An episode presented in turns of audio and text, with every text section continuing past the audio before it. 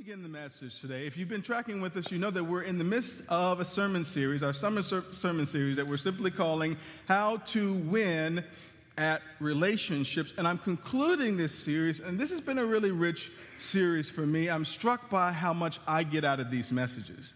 In fact, I tell most people if they come up and they say, Hey, that word really hit me today, I say, You know what? I could set a mirror right here uh, and preach to myself because most of the times that's what I'm doing. If a message ever grips you, just know that in the weeks of preparation that it takes to put something like this together, the Lord grips me well before he grips you. And I must confess that I have been, in some ways, arrested by the things that the Lord has given me uh, to share to you, and I trust, share with you, and I trust that some of you have been arrested, challenged, encouraged as well. We spend time talking about relationships because that we believe that relationships matter. At the core of who we're supposed to be as human beings created by God uh, is love, love for God, love for other people, being highly relational and having healthy relationships. So we take time each, each year to talk about relationships at length. We've talked so far about how to disagree. We've talked about marriage. We've talked about friendship. We've talked about parenting. We've talked about singleness. Uh, and last week we even talked about social media and how we re- relate to the world around us on social media. Today I want to conclude this series by talking about a very sensitive subject matter. I want to talk about sex this morning, okay? Um, and I just want to say, by way of disclaimer, that this sermon today is rated PG 13. We intend to deal with and dive into a mature subject matter, and uh, we just want to have the freedom to do that. We know that there might be young ones in the room today that you may not want to expose to this subject matter. Maybe you want them to hear what we have to say. And we promise not to be uh, unduly controversial or try to go for the shock value, uh, but we do want the freedom to discuss this at length.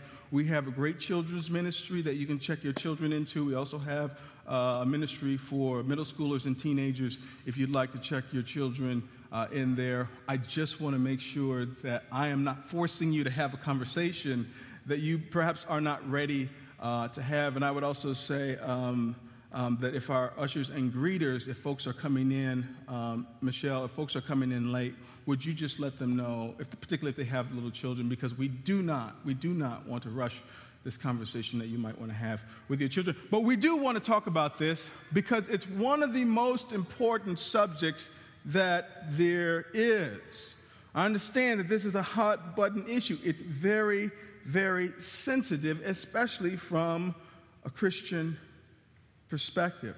I also understand that this is a vast subject that I won't even begin to be able to touch on everything I want to touch on. And I could spend an entire year talking about this stuff. And so I certainly won't hit everything today, but I do want to talk about sex and sexu- sexuality from a Christian perspective.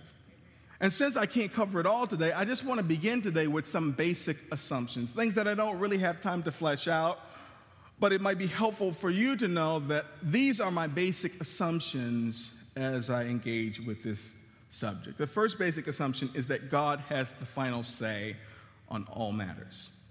Scriptures tell us that the earth is the Lord's and everything in it, and somehow, some way, we believe that the person who made the thing gets to say how the thing goes, right? And so, in that sense, God has the final say. I didn't say your church has the final say.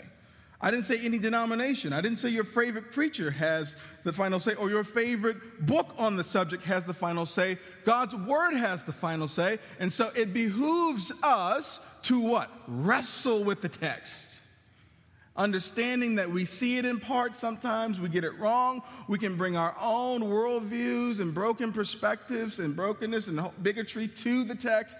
And so sometimes we can get it wrong, but what we are charged to do is to wrestle with what God has to say because He has the final say. Listen, we all have our, our opinions, but God and only God gets the final say on what is moral and immoral, what is ethical and what is unethical. And just by way of defining those terms, you know, morals are concerned with the principles of what's right and what's wrong. Ethics are a set of moral principles that get sort of assigned to groups of people. And so that's sort of the realm that we're dealing with. God has the final say on those matters. Second basic assumption is this sex is a good thing. And the church said, Amen. Uh, sex is a good thing. And, I, and you, you, would think that would go without saying, but it, it, it needs to be said because depending on how you grew up, particularly if you grew up in church, uh, particularly if there's any uh, measure of abuse or distortion surrounding this subject, you could come to this discussion, you know, sex is something we talk about in hushed tones, or it, it's something that's taboo and risque. No, sex is a good thing. It's a good and perfect gift. In fact, it's th- one of the gifts that I'm, that I'm most thankful for. God really, He really knew what He was doing when He put this together, right? Sex is a good thing. And so we don't approach the subject uh, with like this sort of ickiness or this sort of like shame that can get heaped on this. Sex is a good thing. And like many good things, there is a right and a wrong way to manage your sexuality. That's the third basic assumption.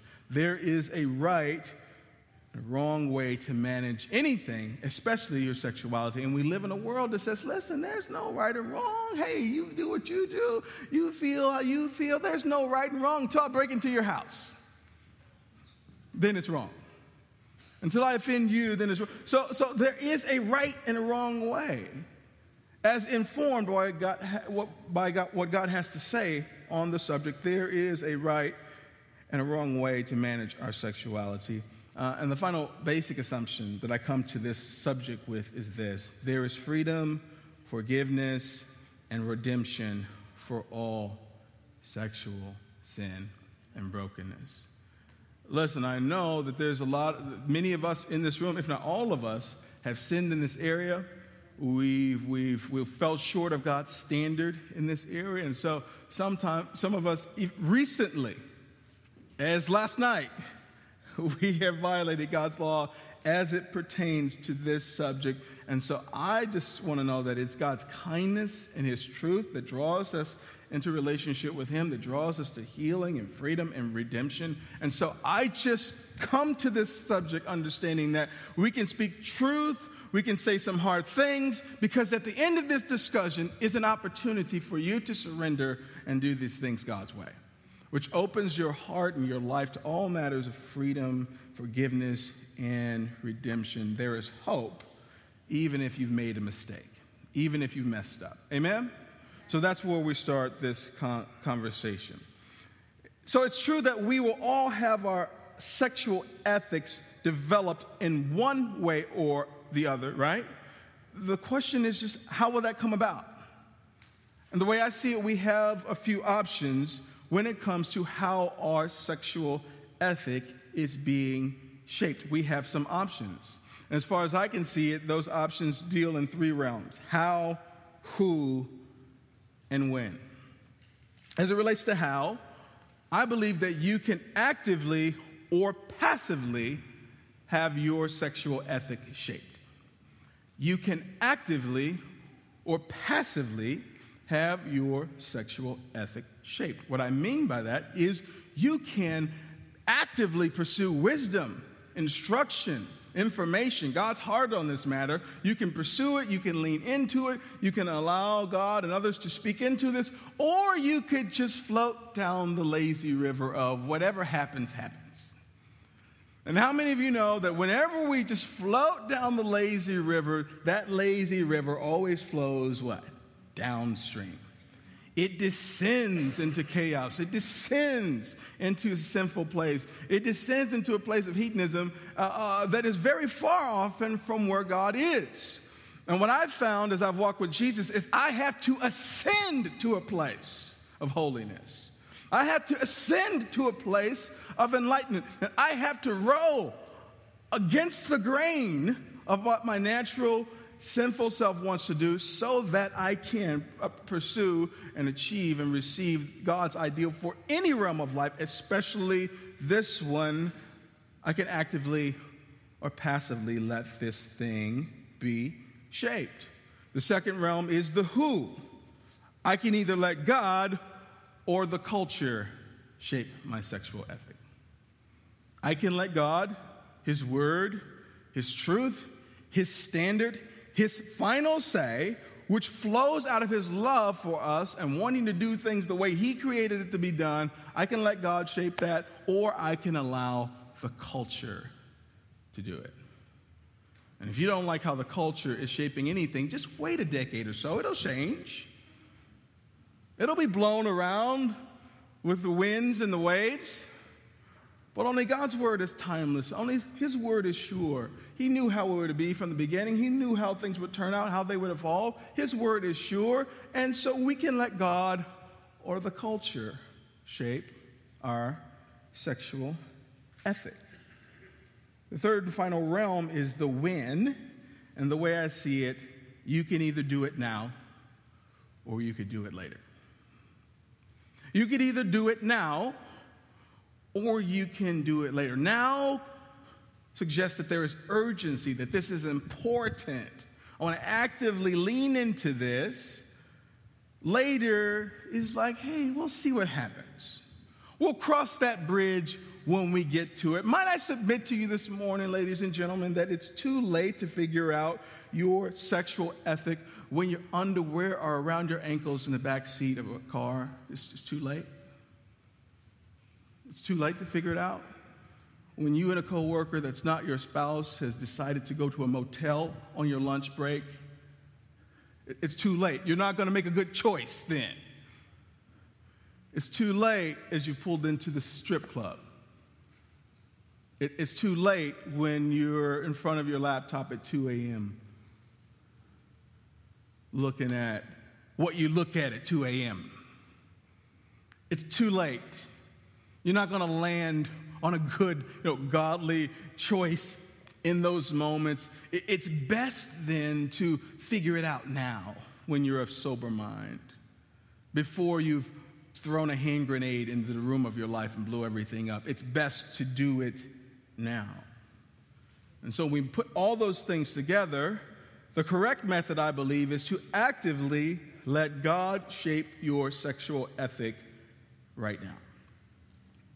To let God shape your sexual ethic right now, today, if you haven't already said, This is such a challenging topic. Why is this so hard? Why is something that is so natural, something that everybody deals with, why is it when we step into the realm of Christendom does this become so challenging and so hard? I think I might have it figured out. The reality is, God sets a high bar when it comes to human sexuality, doesn't He? He sets a high bar. You say a high bar relative to what? A high bar relative to the culture. Because our human standard in most cultures uh, for sexuality is typically defined by what is legal. And typically, what, what, what, what, what the law is concerned with is, is consent. Are both people in agreement? Are people of age to make consent? Was a person of their mental faculties to make consent? Are they consenting adults? Then, whatever you want to do sexually, as long as two people are in consent, then hey, it's your thing, do it. I would submit to you today that in light of God's word, consent is too low a bar. Consent is too low a bar and that's why there's tension. Culture says, hey, as long as two people agree, then they can do whatever they want. As long as nobody's violating somebody's will, you can do what you want. But God sets a high bar. And today I want to look at what Jesus has to say about this subject. And if you just need a title for today, I'm calling this a Christian sexual ethic. Christian sexual ethic. Jesus has something to say about this, and it should inform every aspect of our sexuality and really simplify things that we have worked really hard to make complicated. Um, I'm not suggesting that there are easy answers. Uh, I don't uh, claim to know at all. In fact, there's very much I don't know. And so that's why we lean on the scriptures to give us insight today. A Christian sexual ethic, we're going to look at Matthew chapter 5, starting at verse 27. would you turn there with me in your Bibles? Uh, there are Bibles uh, on the edges of your rows. Feel free to use those if you need one. Uh, we'll also be projecting the words on the screen. Matthew chapter 5. While you find that, let me pray. Lord Jesus, thank you. I, I need you today. I need your help today, now more than ever.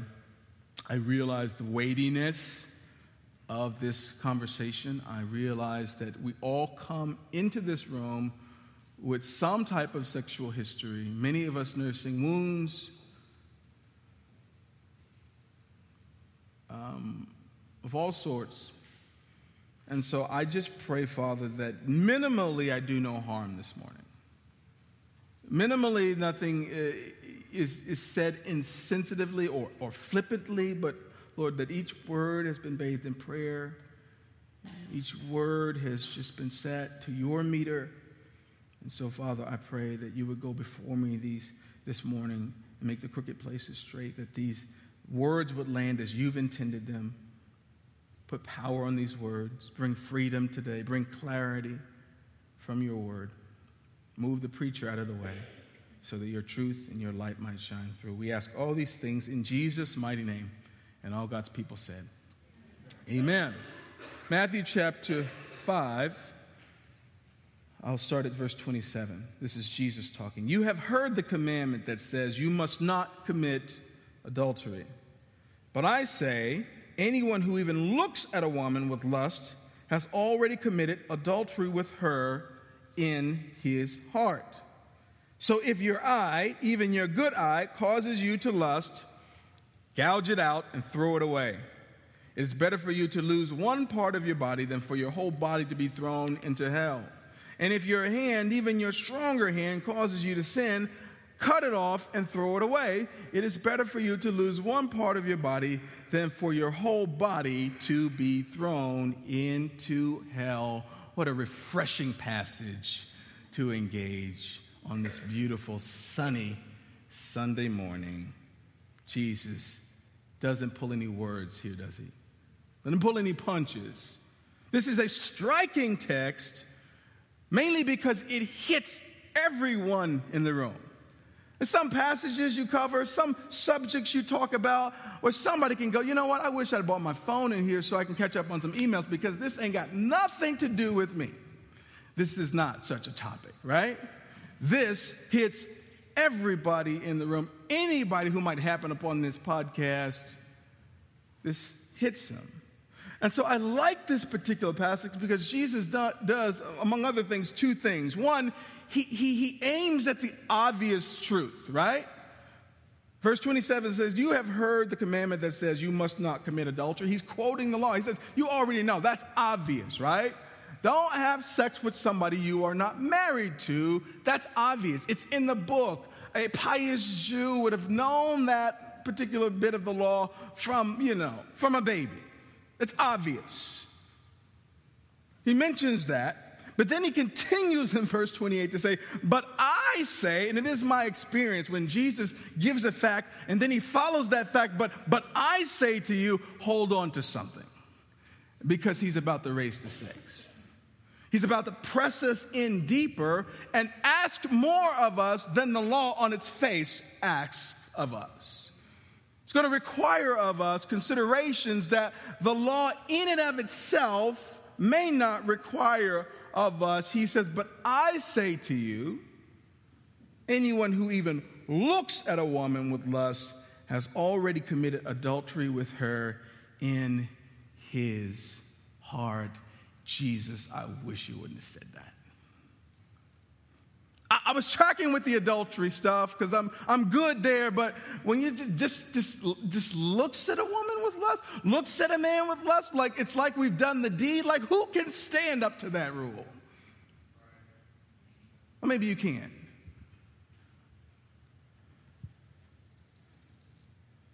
And just to look at somebody with lust is, is maybe to ponder, wonder what it would be like to dot, dot, dot. It sure would be nice if dot, dot, dot. It's not simply admiring someone's beauty. It's the step further where you start to lust and long and take that look and longing to a place up here, that's what Jesus says. If, if you do that up here, you might as well just go ahead and do it. You might as well just go ahead and do it.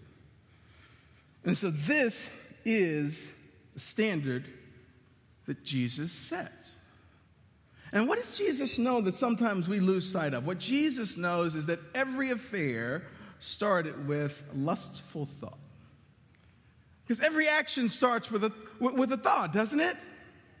I mean, you don't accidentally have an affair. You're not just walking down the street and then you stumble into the hotel, you get a key and you stumble it, you know. There's some steps to it. You got to plan, you got to lie, you got to scheme, you got to move some things around. But Jesus knows that all of that stuff, from adulterous affairs that completely blow up families to porn addictions that saddle us with all manners of bad, it starts with a look and a lust. It starts by looking at something and going, my, my, my, wouldn't it be nice to have some of that? Now, maybe you wouldn't say those exact words.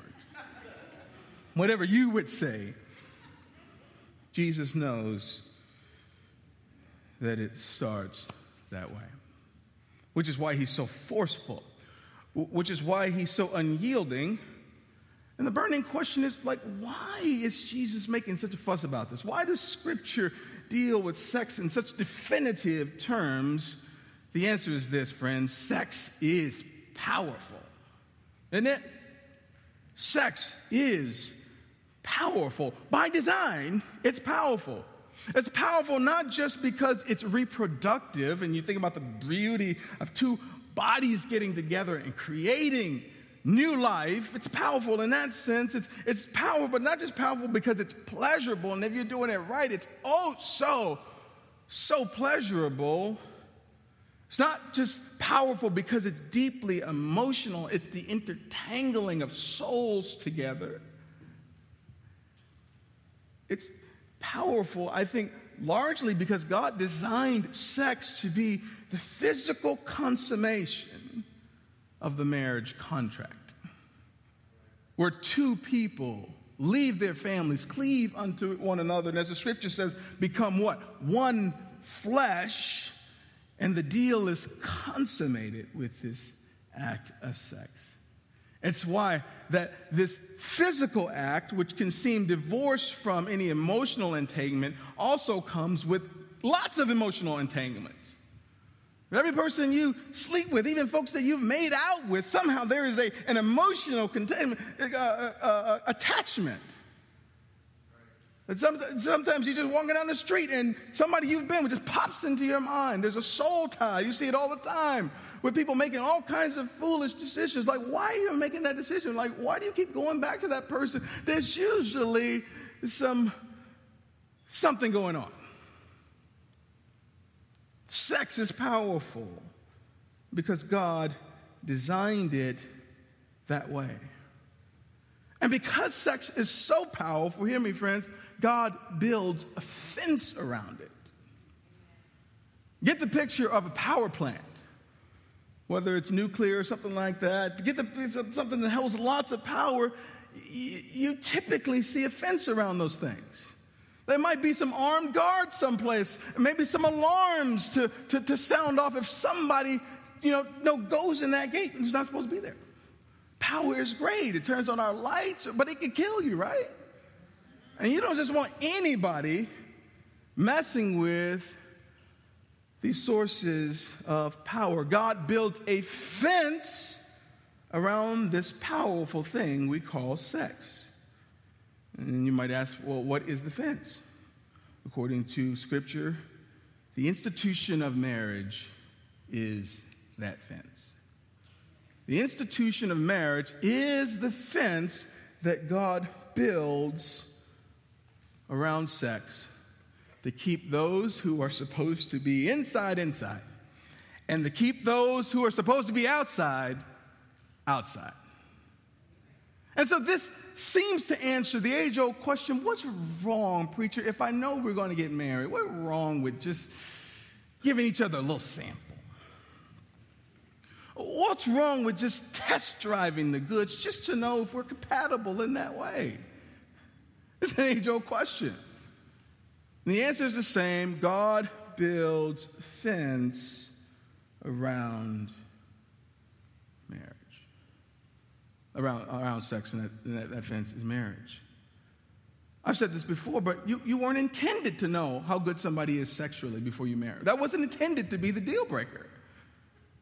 God did not intend somebody's sexual prowess to be one of the things that you made the decision as to whether or not you marry them. Right? I see this happen all the time.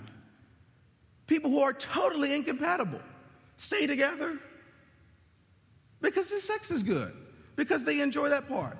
And sex is so powerful, it clouds all sorts of judgment, all these red flags that everybody else can see, right?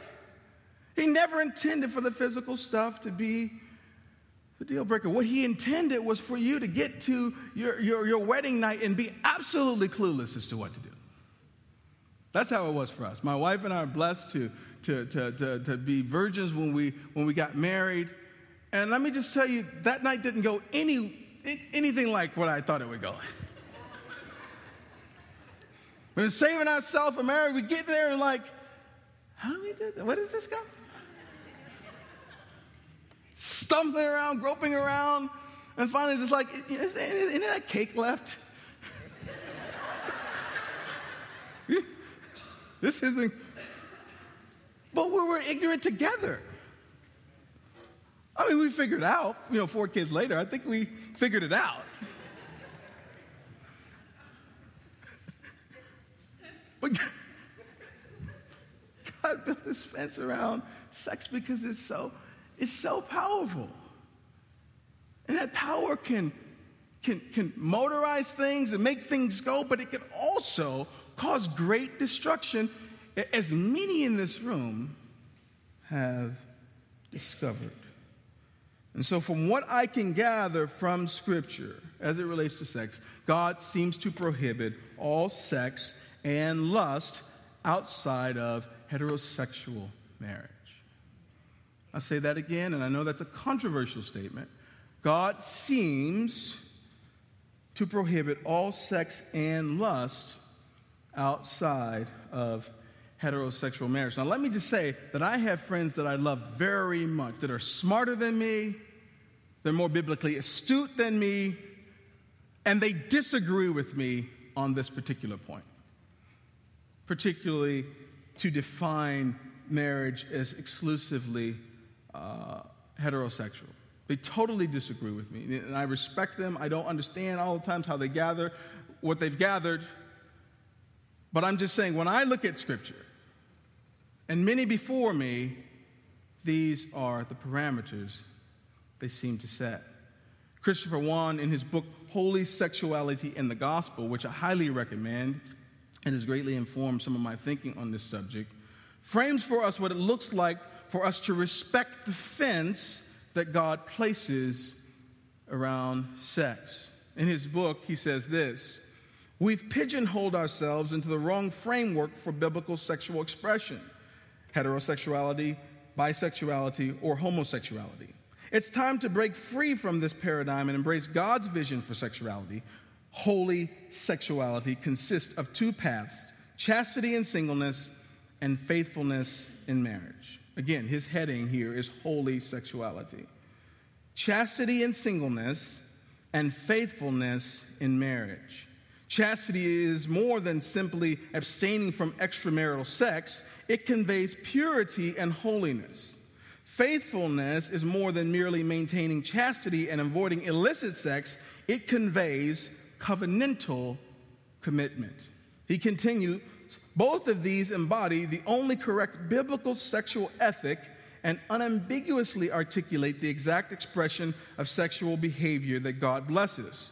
Too often, Christians focus on marriage but forget about singleness. Case in point, heterosexuality says nothing about Christian singleness. Yet God blesses both biblical marriage and singleness on without excuse me, one without the other doesn't sufficiently describe God's will.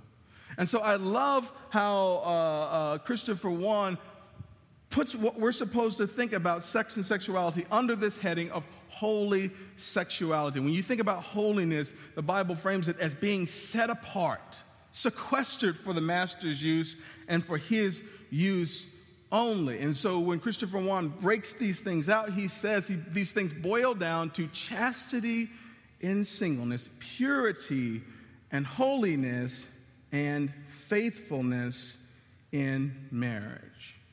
In short, that if you find yourself to be single and unmarried, that God's expectation for you sexually is to be pure and holy and to abstain from both sex and unhelpful lust.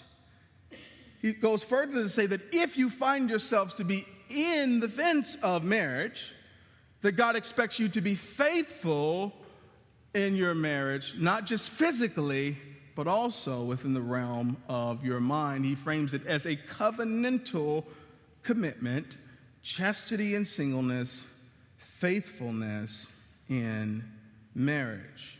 And so this deals with adultery. This deals with fornication. This deals with pornography. This deals with self sex or masturbation, chastity and singleness, faithfulness in marriage. He believes that it is as simple as that.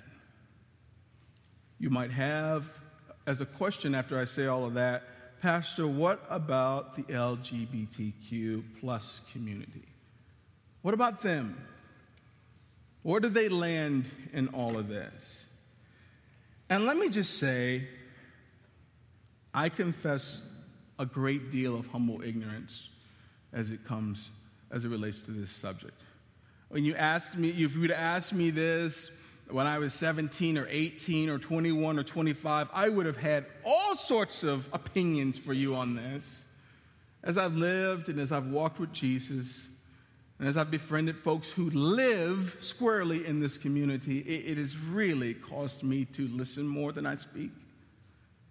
It's really caused me to not try to give $5 answers to $500 questions. And so it is with a great deal of humility and humble ignorance that I even, you know, say just a few words on this matter. It's also worth saying that it's not my heart to offend, to be flippant or insensitive, to be unduly forceful, harsh, or argumentative or bigoted. And it is my heart to start any discussion about this with an apology on behalf of the church and some of my coworkers. I, be- I apologize to you on behalf of the church. We've dropped the ball on this issue. In some ways, we've been too loud. In other ways, we, other uh, realms, we've been too quiet. We've stood by while others have been beaten and tortured for being gay or lesbian or any other shade of that community. We've ignored the bullying in schools and on college campuses. We've told, laughed at, or turned blind eyes to jokes and slurs we have elevated certain sins or issues that deal specifically with you as far more significant and icky than others. We've isolated people who sin differently. We've often mishandled or totally ignored members of this particular community. Uh, in many ways, we have not led with love. And for that, on behalf of the church, I apologize. I assume that there, in a room this size, that there's somebody in here from that community. And for that, I apologize. And I pledge to you that in this church, as far as I'm concerned, it shall be different. That you are welcome here. So we, we want you here. Let me also say um, that I don't think that our it's fair for our brothers and sisters in the LGBTQ plus community to be at a church for two years before they figure out where that church stands on the issue. I know it feels easier and safer to just not talk about it. But how would you like to just sit someplace and get comfortable and become friends only to be blindsided by the fact that this thing that's really important to God and really important to the people who, who wrestle with these things, to, be, to just be blindsided by this reality that, you know, we believe that that particular lifestyle is sinful. Like, I feel like I should be, there should be, you know, indicators of where we land on this, indicators of where we stand on this. Again, not to be bigoted and plant our flag someplace, but I feel like people deserve to know how we interpret God's word on this particular subject. And part of that is why I'm asking and answering this question today. There seems to be deep confusing, confuse, confusing, excuse me, concerning just what is the big deal with homosexuality.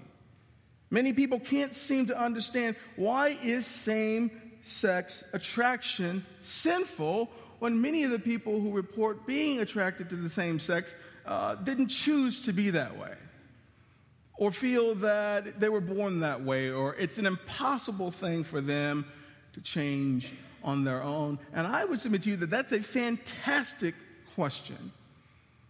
And in order to bring some clarity on the subject, I believe, as Scripture supports, that attraction, particularly same sex attraction, is not sin.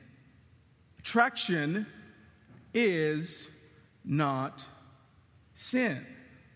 In fact, when you look at the scriptures and look throughout history, sexual orientation is a fairly modern idea that doesn't appear to be addressed really at all in the scriptures. One of the main objections to uh, the Christian or biblical perspective on this particular issue is hey, why am I on the hook for something I didn't choose? This is just who I am. This is just how I him. And so this is where I find Christopher Yuan's uh, simplification. I don't believe it's an oversimplification, but his simplification uh, and his framing of holy sexuality as something that should help us figure this out. Under the banner of holy sexuality is chastity and singleness, faithfulness in marriage. And so, what one, uh, uh, one believes being himself a, a gay, celibate man who has decided that he cannot, in conjunction with his faith, act out on what he believes his sexual orientation is. So he's celibate and he shares how God has transformed his thinking. He says that those who uh, will not or cannot find themselves in a heterosexual marriage will categorically be single, and so therefore, the way they live out holy sexuality will fall categorically uh, with chastity in singleness. And I know that's hard. That's really challenging. It's really hard. And so this has nothing to do with same-sex attraction or, uh, you know, uh, sexual orientation classically. Because what the Bible seems to label as sinful is homosexual acts, right? Nobody's going to hell because they're attracted to somebody else of the same sex. Nobody's in God's doghouse because they're struggling with same sex attraction. What the, what the Bible clearly pushes back against is homosexual activity or acts. And it is safe to say and necessary to say that there are no neutral or affirming passages in all of Scripture of the homosexual lifestyle. I didn't make this up, I'm just reporting to you. And so there's a whole list of scriptures. Leviticus chapter 18, verse 22 don't practice homosexuality, having sex with another man as with a woman is a detestable sin. Romans chapter 1, verse 26, this is why God abandoned them to their shameful desires.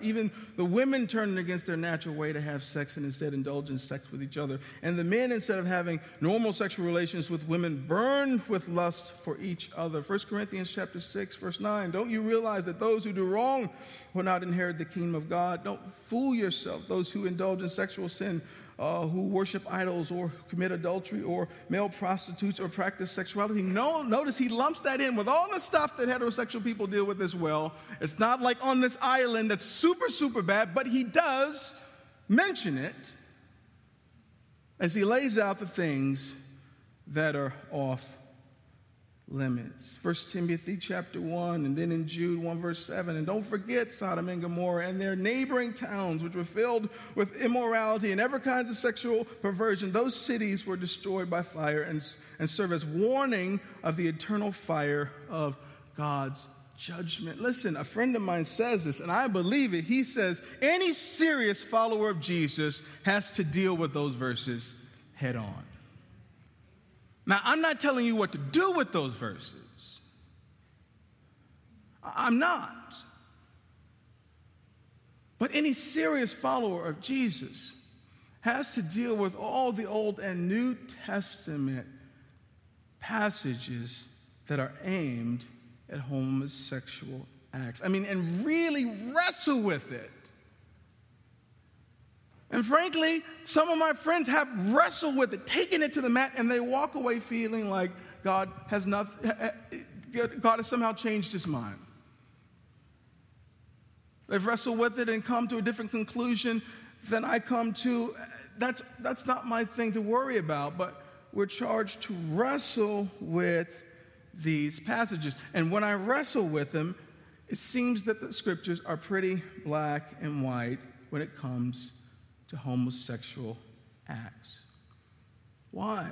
Because homosexual acts run against the grain of God's design for sexual intimacy, male and female.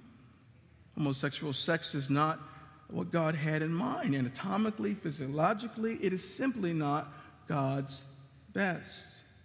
And we need to let God, through Scripture, shape our sexual ethic on this issue and not the culture because the culture will ebb and flow. The culture will say in one century, that's terrible, and then in the next century, they say, oh, it's okay. For the Word of God throughout history sets the standard that is timeless. And, and it's really honestly above my pay grade to decipher who was born a certain way or not. It really is above my pay grade. I don't know anything about that. I've read things about it and I, I haven't come to the conclusion. It's hard for me to figure out. But generally speaking, it doesn't seem to matter with regard to what God says is allowable and what isn't. It seems really, really unfair. And can I just be honest with you? Can I just be transparent in this moment? I really wish, and I don't think I've ever said this publicly, I really wish that homosexuality was not something that is, that, that, that, that is sinful according to this. I really wish. In my heart of hearts, I'll say to you openly that it seems really unfair. Because when I imagine myself, if, if I, I can only imagine what it would feel like and what it would be like to have your emotions and your attractions be wired one way and have the God you serve says, listen, even though that's how you're wired, even though that, that's how you, you know, that's how you, it's, it's wrong. I wrestle with that. I got an issue with that. I tried to find a way around it. And if I'm honest, it seems a bit cruel. It seems unfair. I wrestle with this. But I didn't write this book. Neither do you. I'm the mailman. I, I, just bring the mail. I love the people. I open the hospital. And say to you, whether you're dealing with heterosexual issues or homosexual issues, the hospital is open. That whether you're dealing with this manner of brokenness or this besetting sin, I'm not going to judge you because if you knew what I've, I've come through, if you know what God has forgiven me from, if you knew my history, you say, You have no, you have no right or footing to judge anybody. God's been too good to me for me to lord these scriptures over somebody else My job is to speak truth, seasoned generously with grace, and to love anybody who walks in the door. That's what my job is. That's what your job is. And above all of that, my job is to wrestle with Scripture and do what God says. And so, Christopher Yuan, in his book, if you read it, talks about how he has to walk out as a person who's only attracted to other men. He has to walk out chastity and singleness as a gay man. He realizes he'll never be married. He's got questions for God. He wrestles with it. But when he wrestles with the scripture, he lands squarely in this place that the marriage fence keeps sex away from him.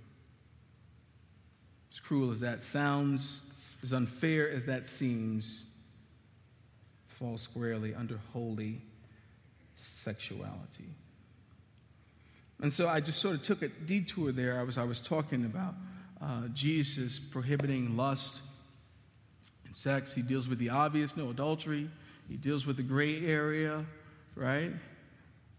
Anybody who even looks at a man or a woman with lust is guilty of adultery. But he continues in that short passage that we read uh, to insist that we be proactive about our sexual ethics. It's one thing to know what's right and wrong, it's another thing altogether to, to walk out a plan to stay squarely within God's, uh, God's sights as it relates to holy sexuality. And so, Jesus, as I can tell from, from Scripture here, insists on proactivity. Like I said before, you don't just let things go and end up in a holy place. Right? You don't just say, hey, whatever just happens today, wherever this road, wandering road takes me, and you end up on the higher plane of sexual purity. That simply does not happen. We must be proactive. Jesus says in verse 29 So if your eye, even your good eye, causes you to lust, gouge it out and throw it away. It is better for you to lose one part of your body than for your whole body to be thrown into hell. He continues in verse 30 if your hand, even your strong hand, causes you to sin, cut it off and throw it away. It is better for you to lose one part of your body than for your whole body to be thrown into hell. Anybody confused about what Jesus is talking about here? If you happen to be confused, let me paraphrase for you what Jesus is saying. Whatever it takes for you to walk out holy sexuality.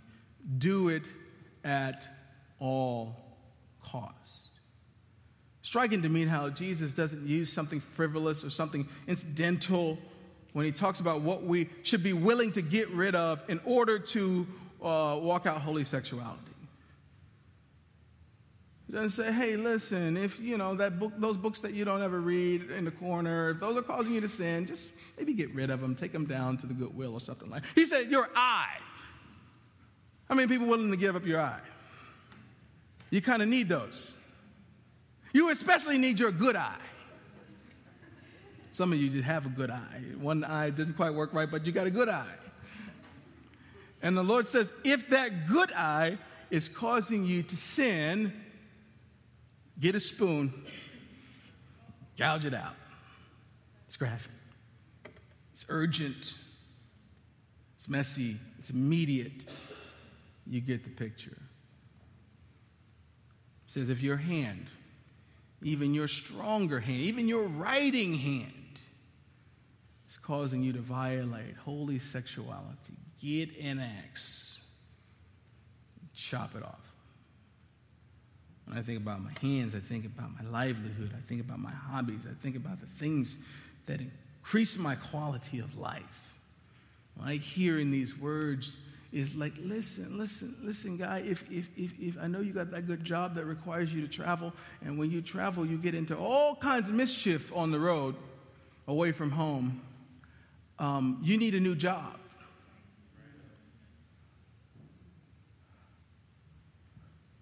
I know you got the premium channels with all the premium stuff, But when those, all that premium stuff starts to cause you to violate God's will and his plan for holy sexuality, you need to maybe unplug. I know you got that smartphone that gives you a window to the world and all the internet access that you can muster. I know that seems like a necessity today, but maybe you need a flip phone if you can't stay off of certain sites. Accountability is never convenient, is it? And this is the point that Jesus is making. So if you can't, if you can't stay hopping in and out of bed with folks, then maybe you need to stop dating until you can get to a place. Maybe you need to delete those apps. Whatever it takes, Jesus says, chastity and singleness, faithfulness in marriage, you may not need friends of the opposite sex if you can't contain yourself. You might need a transfer. You might need to do something because that sister has let you know in in pretty certain tones that whenever you're ready, you can have it. Some of us, this is where we live.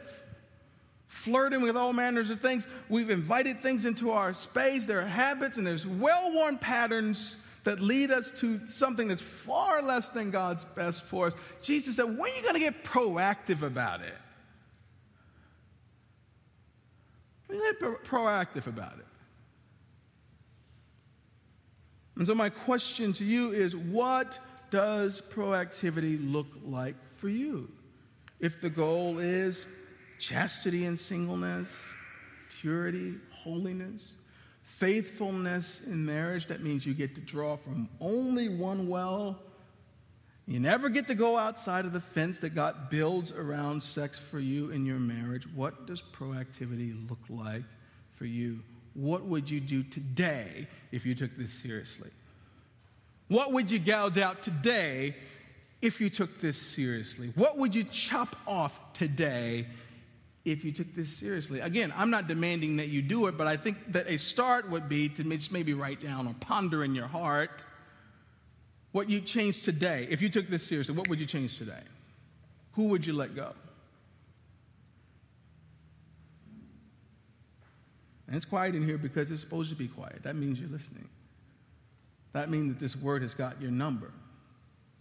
And this is, this is like everybody in the room, right?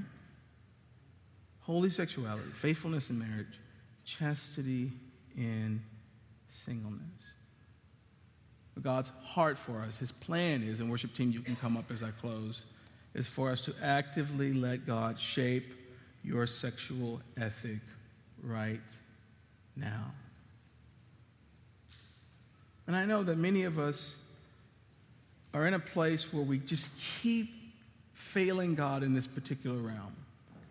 Maybe it's with a person, maybe it's with pornography, maybe it's something else, and it's like you keep falling in this area and you feel this guilt, you feel this shame, and you promise to do better. You know, it might be the case that you haven't squared away certain things in your heart. It's one thing to know that something's wrong, but it's another thing to square away in your heart that this violates God's best for me, and to my hurt, I won't do this.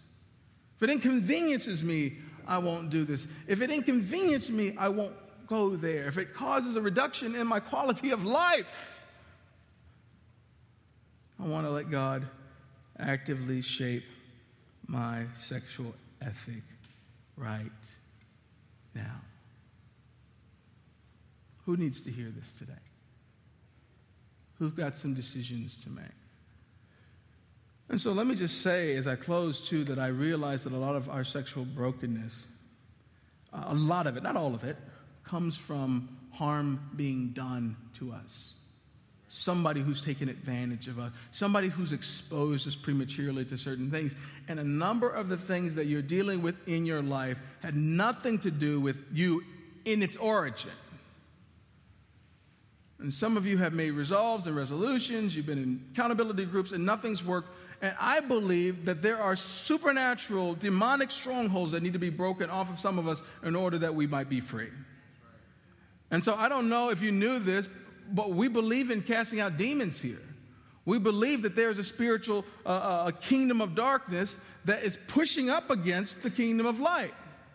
As my friend Rich Nathan says, there's another team on the field. And so, if you feel like there's something that's been introduced into your heart, uh, there's a demonic oppression or stronghold that you want broken off of you today, there will be an opportunity for you to receive prayer today. We believe that we've been given authority by the power of the Spirit over demonic strongholds. No matter how long that thing has been tormenting you, it's got to go today in the name of Jesus. And so the waters of healing are stirred today, and I believe the Lord wants to release freedom. And some of us, it's not demonic, it's just bad decisions. It's well worn paths and habits that have just grown, we've grown very comfortable with. And I believe the power, the, the power of the Spirit is here to also break those things so that you might experience for a lifetime holy sexuality, chastity and singleness, faithfulness in marriage. And may the Lord, by His Spirit, help us to walk that out. Let me pray. Lord Jesus, thank you. Uh, I, I, thank you for your love and your grace. I thank, for, thank you for how gentle you are with us on this, how much grace you've given us. I also thank you for how clear and how forceful your truth is how you deal with the obvious ways we transgress as well as the gray areas. Father, would you help us to pursue freedom and holiness at all costs? Is anybody in here feeling condemned and small? Father, I pray that you would do away with that, that you would convict us, that you would call us higher. We come against condemnation and shame. And Father, even as we worship, before we even get to ministry time, where we just set an atmosphere of freedom and deliverance in this place. And even as we worship, some of you might be feel led to pray in the Spirit, to pray in tongues, and to just saturate this place with an atmosphere of freedom and deliverance.